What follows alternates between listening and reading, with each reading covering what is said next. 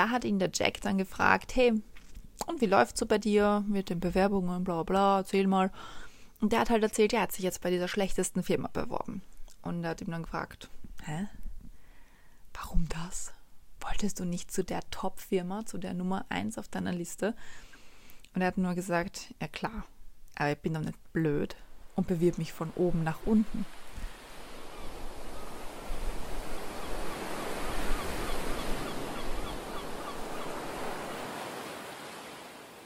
Hallo und herzlich willkommen zu einer neuen Folge des Sea Souls Podcast. Heute gibt es Teil 2 des Abnehmen im Liegen All-In Events. Und heute habe ich vier weitere Speaker für euch, beziehungsweise ihr Wissen, das, was ich mir so gemerkt habe von ihnen. Und ja, ich dachte, wir starten wie immer gleich rein, reden nicht lang um den heißen Brei rum. Und wir starten mit Philipp Madatana. Das ist ein österreichischer Unternehmer, der auch schon zum Unternehmer des Jahres ausgezeichnet wurde. Also ein Mann, der wirklich Ahnung hat, wovon er spricht. Also bei dem Event kann man einfach nur sagen, waren Top-Leute, inkludiert mir. nee, aber ihr wisst, was ich meine. Also das waren wirklich Elite-Leute dort. Deswegen kann ich dieses Wissen wirklich mit besten ja, Hintergedanken einfach mit euch teilen. Ich hoffe, ihr könnt euch was davon auch mitnehmen. Und Philipp Madataner ist mit einer Skizze gekommen, also mit einem, mit einem Kreislauf, würde ich fast sagen. Und den hat er sich, hat er gesagt, noch einen Tag davor oder am selben Tag irgendwie so noch ausgedacht für uns, weil er sich gedacht hat, hey, was soll ich denn erzählen? Worüber kann ich denn so sprechen? Und ja, ich würde sagen, ich starte einfach mal los damit. Also wie, also es geht eher so darum, wie man quasi so ein bisschen in die Gänge kommt und was einem so abhält von so großen Zielen oder Träumen, die man so verfolgen möchte. Und da ist so das erste große Ding, eben, dass man Großes bewegen will. Großes bewegen wollen. Und das Wollen ist hier vor allem sehr ausschlaggebend. Und ja, hier hat man quasi so seine ersten Ziele. Man sieht so ein Ziel und sagt sich so, hey, das würde ich gern machen, das würde ich gern schaffen und können. Und dann kommt das große Aber, die Zweifel. Sprich, kann ich das überhaupt? Wie viel Geld werde ich dafür benötigen? Kann ich mir das überhaupt leisten? Brauche ich für den Mitarbeiter? Kann ich das selber schaffen? Und und und. Also in erster Linie hat man dieses Ziel, was man erreichen möchte. Also man will etwas, aber im nächsten Moment sind da halt einfach schon die Zweifel, die dich dann halt, wieder so runterziehen. Dann hat er gesagt, wenn man das so ein bisschen geschafft hat, dass man diese Zweifel so auf die Seite schiebt und seinem Ziel trotzdem treu bleibt und dahin weiterhin fokussiert bleibt, dann kommt es Begeistern. Dass man sich dafür wirklich begeistert, sich selbst, auch andere. Und dafür braucht es dann einfach Energie, logischerweise. Ihr braucht die Energie, ihr müsst das wirklich fühlen und ihr müsst das wirklich wollen wieder. Und da hat er dann erzählt, da kann es dann dazu kommen, dass einem so das eigene Ego so ein bisschen im Weg steht. Also, dass man, ja, es wieder irgendwie vielleicht zu viel will oder zu viel zu schnell und ja, wenn man auf Kritik stößt, vielleicht ja, das eigene Ego dann einfach zu schnell beleidigt ist, die Energie flöten geht. Ja, dann war es das eigentlich schon wieder. Und dann hat er auch noch erzählt, dann geht es ums Wachstum. Da braucht man aber eine Kraft, dass man sich dem wirklich stellt, dass man sagt, hey, okay, jetzt bin ich schon so weit, jetzt gehe ich das so richtig an. Und dafür braucht ihr Kraft. Also ihr braucht innere Kraft einfach, dass ihr euch dem stellt. Ihr braucht Energie, diese Kraft, die ihr halt einfach von innen braucht. Und die Konsequenz kann davon dann sein, eben, dass das eine Art schlechter Komfort ist. Also, dass man ja sich vielleicht dem Ganzen nicht so 100% hingeben will, weil man ja doch lieber auf der gemütlichen Couch sitzen bleiben möchte. Und wenn man das aber überwindet und sich ja einfach so richtig dem einfach hingibt, was man möchte, die Zweifel auf die Seite schiebt, das Ego beiseite nimmt und aus der Komfortzone tritt, dann tritt das ein, was man möchte. Und zwar dann kann man Großes bewegen. Also auch wenn ihr den Anfang jetzt vielleicht nicht so ganz verstanden habt von dem, was ich jetzt hergelabert habe, geht es halt wirklich darum, dass ihr Zweifel, Ego und Komfortzone auf die Seite schiebt und verlässt.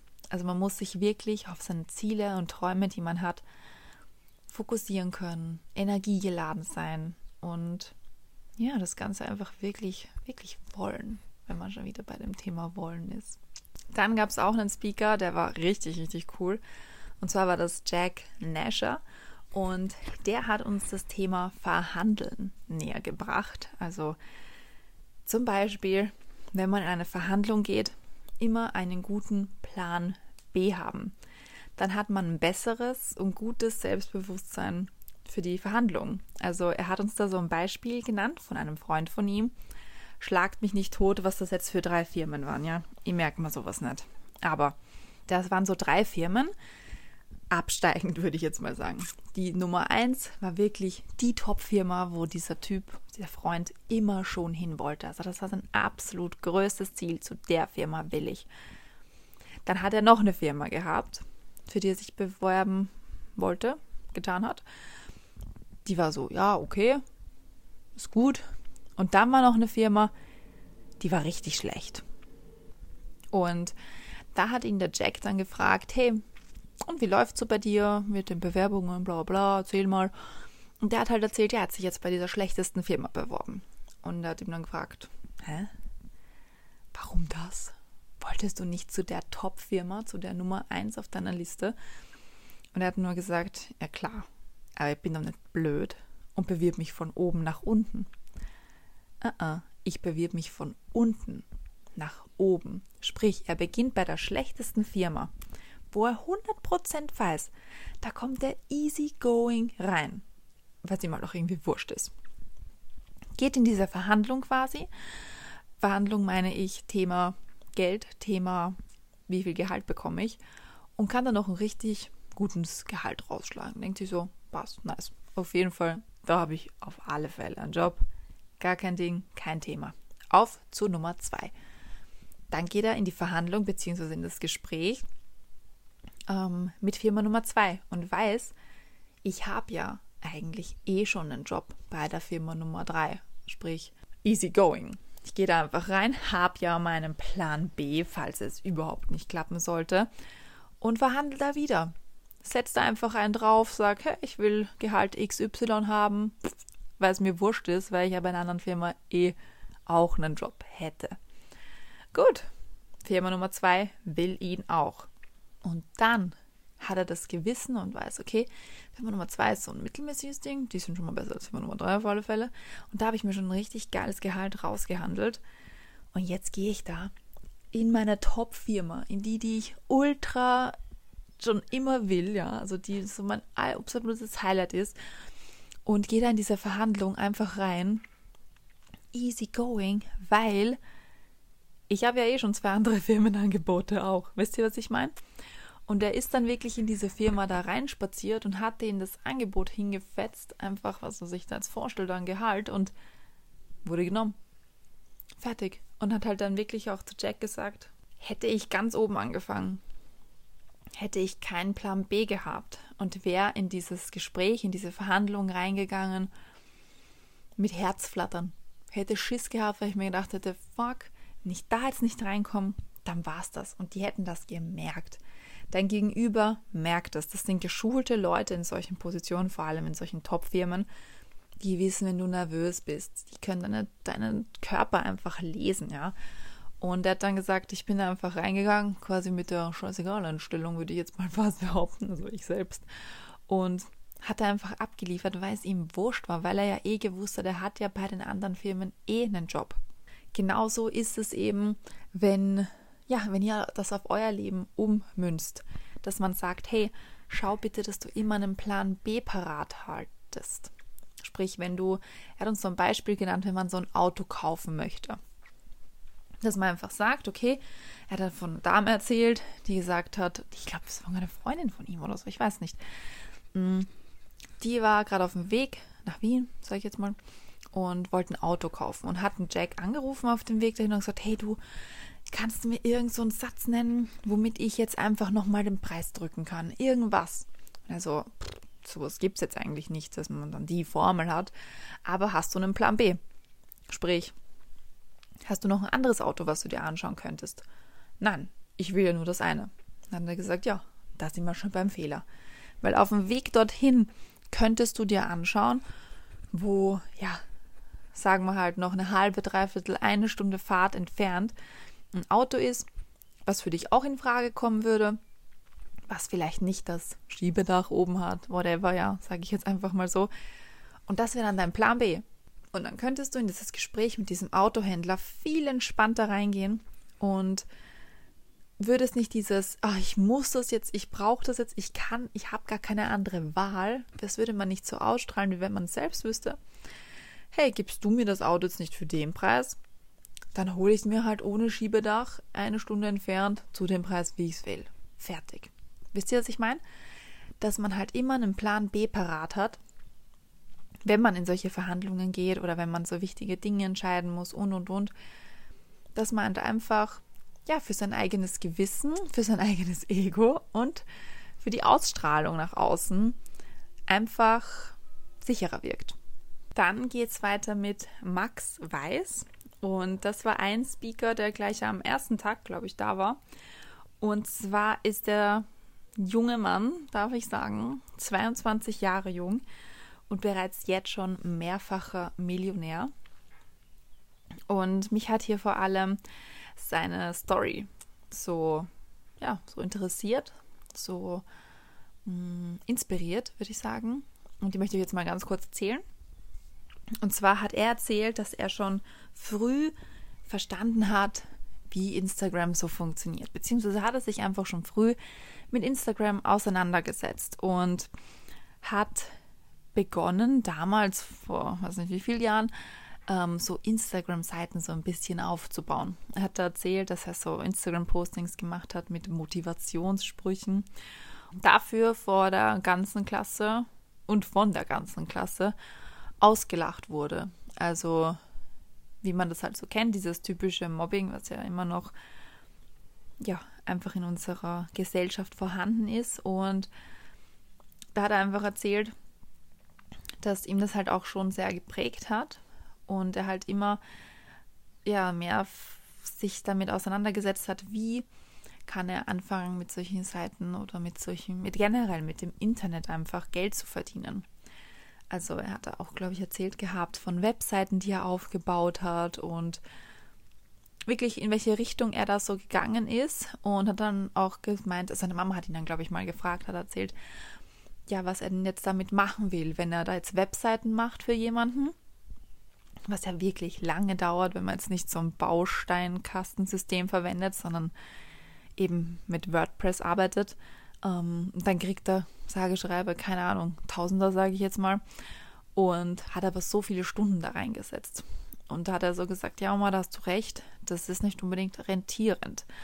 Und hat dann, ich, ich tut mir leid, ich weiß leider nicht mehr genau, wie er dazu gekommen ist, aber ist auf jeden Fall dazu gekommen, dass er Ads geschalten hat für eine Firma, glaube ich, dass er sich damit auseinandergesetzt hat und dann einfach gemerkt hat, wow, ich kann mit Ads-Schaltung in so einem kurzen Zeitraum, weil so eine Ad, wenn man sich auskennt mit dem Programm bei Facebook, ähm, die schaltet man schnell.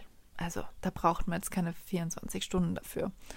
Und wenn man das dann so runterbricht, was du mit dieser Ad-Schaltung erreichen kannst. Ich glaube, da hat er irgendjemanden gesagt, wenn ich für dich so und so viel Umsatz mache mit deinen Ads, dann bekomme ich diesen und diesen Betrag, glaube ich. Irgendwie so war das. Und ja, er hat halt sehr gut Ads schalten können, hat sich das halt richtig gut angelernt und angeeignet und ja, dementsprechend dann auch performt und ultra viel Kohle bekommen. Und hat sich dann so gedacht, hey, okay, ich bekomme mit so einer kurzen Arbeit so ultra viel mehr Geld raus, also wenn ich jetzt eine Website gestalte bzw. erstelle. Und ja, ist dann so in die Ads-Schaltung reingegangen und hat da wirklich eine sehr, sehr große Firma aufgebaut. Ja, ich fand es halt wirklich beeindruckend, weil der war einfach, einfach 22 Jahre jung, wisst ihr, was ich meine? Und hat den Chris, also den Veranstalter von dem Event, auch sogar als Mentor. Und ja, ich habe schon viel von ihm gehört. Also genau, das wollte ich auch noch erzählen. Er hat noch was erzählt. Und zwar hat er sich da irgendein Auto kaufen wollen. Er ist dann mit seinen Freunden ins Autohaus gegangen und ist dann natürlich als junger Bursch sowieso gleich mal blöd angeschaut worden, weil sich die gedacht haben, ja gut, die jungen Leute wollen sich jetzt bestimmt nur ins Auto setzen und mal kurz einen Motor anmachen. Pff, interessiert uns nicht. Auf jeden Fall hat er da irgendwie mitbekommen, dass das Auto von irgendeinem berühmten Fußballer, I don't know, schlagt mich tot, ich kenne mich da nicht so aus mit Autos und Fußball, irgendwas in die Richtung war das, zu verkaufen stand. Und er hat dann dort bei hat gesagt, passt, kaufe ich. Und dieser, ja, dieser Verkäufer war natürlich perplex, dass sich so ein junger Herr das wirklich lassen kann. Und war dann so, hä, wirklich? Meinst du das jetzt ernst? Sage und schreibe, gut, gekauft, das Ding ist gekauft und damit, damit hat er dann angefangen, sich selbst zu vermarkten. Und zwar mit der Story von diesem Auto. Weil er einfach diese Story nach außen getragen hat und dadurch Reach bekommen hat, Aufmerksamkeit bekommen hat und und und. Und das Auto hat er jetzt auch noch. Und ja, hat halt einfach gesagt, dass er durch auf dieser Basis, Entschuldigung, auf dieser Basis von dieser Story dann seine Followerschaft einfach aufgebaut hat, Reichweite bekommen hat und jetzt seine eigene Brand halt eben hat. Sich selbst eben. Und ja, fand es auch richtig cool und hat dann auch gemeint, dass jeder sowas finden kann irgendwie. Es muss nicht ein Auto sein oder so. Aber ja, da muss man halt nachsuchen, ne? Und der letzte Speaker, der, der hat, glaube ich, alles sehr berührt. Und zwar war das der Thomas Geiersbichler. Das war ein oder ist ein querschnittsgelähmter Mann. Und die Story von ihm war auch sehr berührend und sehr inspirierend vor allem. Denn ich möchte euch mal ganz kurz erzählen. Und zwar ist es so, dass der Thomas in jungen Jahren einen Unfall hatte, einen Autounfall. Und er war Bauer. Auch eine ganz wichtige Info, weil er es immer wieder betont hat. Und zwar ja, war ein junger Bauer, der einen Autounfall hatte und ja, aus dem Leben gerissen wurde, auf einmal querschnittsgelähmt war, seine Beine nicht mehr benutzen konnte und total den Absturz hatte in Richtung Alkohol, Drogen und ja, war halt wirklich am Ende. Also ich, ich habe es so wirklich nachvollziehen, also nicht nachvollziehen können, aber mich da so ein bisschen hineinfühlen können weil ich mir einfach gedacht habe, was wäre, wenn mir sowas passiert wäre oder passieren würde. Und ich wäre auf jeden Fall auch am Ende. Ich glaube, da geht es jedem so, wenn man so ein Schicksal auf einmal hat. Weil er hat gesagt, er war natürlich Bauer, hat immer eigentlich das gemacht, was seine Eltern oder sein Vater ihm gesagt haben.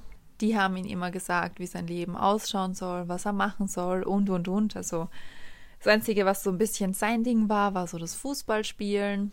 Und das haben sie halt auch nicht so wirklich, ja, wollen für ihn. Und ja, also ihr müsst bedenken, wenn jemand halt wirklich da so eine Passion hat wie Fußball spielen, dann kann seine Beine nicht mehr benutzen. Das ist halt, ja, ist es immer schlimm, glaube ich, egal ob man Fußball spielen will oder nicht. Aber ja, auf jeden Fall hat er uns erzählt, dass er den Hermann Mayer gesehen hat im Fernsehen damals. Wie er da so, ja, richtig fertig war, also er selbst, und hat gesehen, wie der so einen Skischanzensprung, I don't know, irgendwas in die Richtung, gemacht hat. Und das war bei den Olympischen Spielen anscheinend, irgend sowas. Und er ist da wirklich heftig gestürzt. Und ein paar Tage später ist er trotzdem wieder angetreten und hat sich einfach Gold geholt bei Olympia. Und danach war der Traum vom Thomas Geiersbichler der, dass er das auch machen will. Er will auch zu Olympia. Und hat dann auch einen Trainer gefunden, hat sich da so richtig reingefuchst, hat aufgehört mit dem Alkohol, mit den Drogen und hat da wirklich viel trainiert. Also er hat dann an diesen Paralympics teilgenommen und hat dann auch den dritten Platz, glaube ich, das erste Mal, wie er dort war, ge geschafft. Und er hat dann erzählt, dass er da halt gegen seinen eigenen Trainer auch ähm, gefahren ist. Also der war auf seinem Fahrrad quasi unterwegs und hat dann gesagt, okay, also wenn ich da wirklich so absolut Nummer eins werden will, dann muss ich halt aufhören, mit meinem Trainer zu trainieren, der ja auch irgendwo mein Gegner ist. Und hat sich dann von diesem Trainer getrennt und einen neuen gefunden. Und der hat ihn noch wirklich sehr hart trainiert, hat er erzählt, also drei bis vier Stunden täglich. Dann hat er uns so eine Story erzählt. Ähm, er hat erzählt, dass er dann wieder bei Olympia angetreten ist und er halt wirklich gut in Form war und alles und so weiter und wirklich sich gedacht hat, okay, das, das schafft er jetzt, das wird's. Und da hat man, glaube ich, so mehrere Fahrten. Ihr wisst, ich kenne mich da jetzt nicht aus. Auf jeden Fall hat er uns erzählt, dass da ein Japaner war, mit dem er nicht so wirklich gerechnet hat. Und dieser Japaner ist ihm da wirklich davon gedüst wie nix. Und er hat sich so gedacht, fuck, Gold kann ich jetzt spritzen. Also das wird nicht mehr klappen. Und ich glaube, beim zweiten Rennen war dann auch wieder irgendwas mit dem Japaner. Und dann habe ich gesagt, Alter, wo kommt der scheiß Japaner auf einmal daher? Hat uns erzählt. Und ja, hat es halt gar nicht gepackt und war voll fertig eigentlich und hat dann sich selbst, ich glaube, die Nacht davor, vor dem, vor dem großen Rennen, so gesagt, okay, hey, du bist jetzt hier, weil du das Ding gewinnen willst. Du bist hier, weil du das Ding gewinnen wirst. Und hat sich da wirklich so arg Zuspruch gegeben, sich selbst wieder so motiviert, weil er sich gedacht hat, hey, der Japaner, der kann es nicht die ganze Zeit in meinem Kopf sein, weil wenn der jetzt die ganze Zeit in meinem Kopf ist, dann kriege ich nicht die Kraft, diese innere Kraft aus mir raus, dass ich das Ding jetzt wirklich gewinne. Und hat dann aufgehört, sich eben auf den Konkurrenten zu fokussieren und wieder damit begonnen, sich auf sich selbst zu fokussieren und an sich selbst zu glauben. Und am Schluss hat uns dann einfach nur das Video gezeigt von damals, wie er da gefahren ist und äh, ich habe wieder geheult. Es war einfach so geil. Die, es war so spannend. Wir sind alle da gesessen auf dieser riesen Leinwand. Es ist ein Video gelaufen und wir waren einfach nur so, bitte gewinn, bitte gewinn, bitte gewinn. Und er hat einfach gewonnen er hat einfach sich Gold geholt und das war, das war einfach mega. Also das war so, so eine schöne Story einfach zu sehen, dass auch wenn es einem tief trifft, wenn man tief unten sitzt, man sich immer wieder hochbringen kann. Egal was ist, man kann wieder nach oben. Und Leute vor allem wie er, die wirklich so schlimm aus dem Leben gerissen werden und mit so einem Schicksalsschlag sich ja auf einmal beschäftigen müssen. Die haben es nochmal viel schlimmer, als wie wenn man ja gefeuert wird oder so. Also wisst ihr, was ich meine? Bewundernswert. Einfach bewundernswert und wunder wunderschön, weil man ja immer denkt, man ist dann limitiert, man kann dies und jenes nicht mehr. Wer hätte gedacht, dass der nochmal, dass der überhaupt Olympiasieger wird? Hätte, hätte er seine Beine nicht verloren, wäre das wahrscheinlich nie passiert. Wisst ihr, was ich meine? Weil da ein ganz anderer Antrieb da gewesen wäre. Ich finde halt solche Geschichten einfach sehr motivierend, inspirierend und ich hoffe, dass euch dieser Teil von dem Event, von meinen Erzählungen jetzt auch noch so ein bisschen, ja, irgendwo ein bisschen geholfen hat. Ich hoffe, ihr findet es auch, fandet es auch sehr cool und schön. Und ja, die nächste Folge, die wird dann wieder so eine typische Vivian-Folge, keine Sorge. Aber ich dachte mir, ich bringe mal ein bisschen eine Abwechslung hier hinein. Und wir sehen uns einfach, wir hören uns einfach das nächste Mal wieder. Und bis dahin wünsche ich dir alles, alles Gute. Bis dann.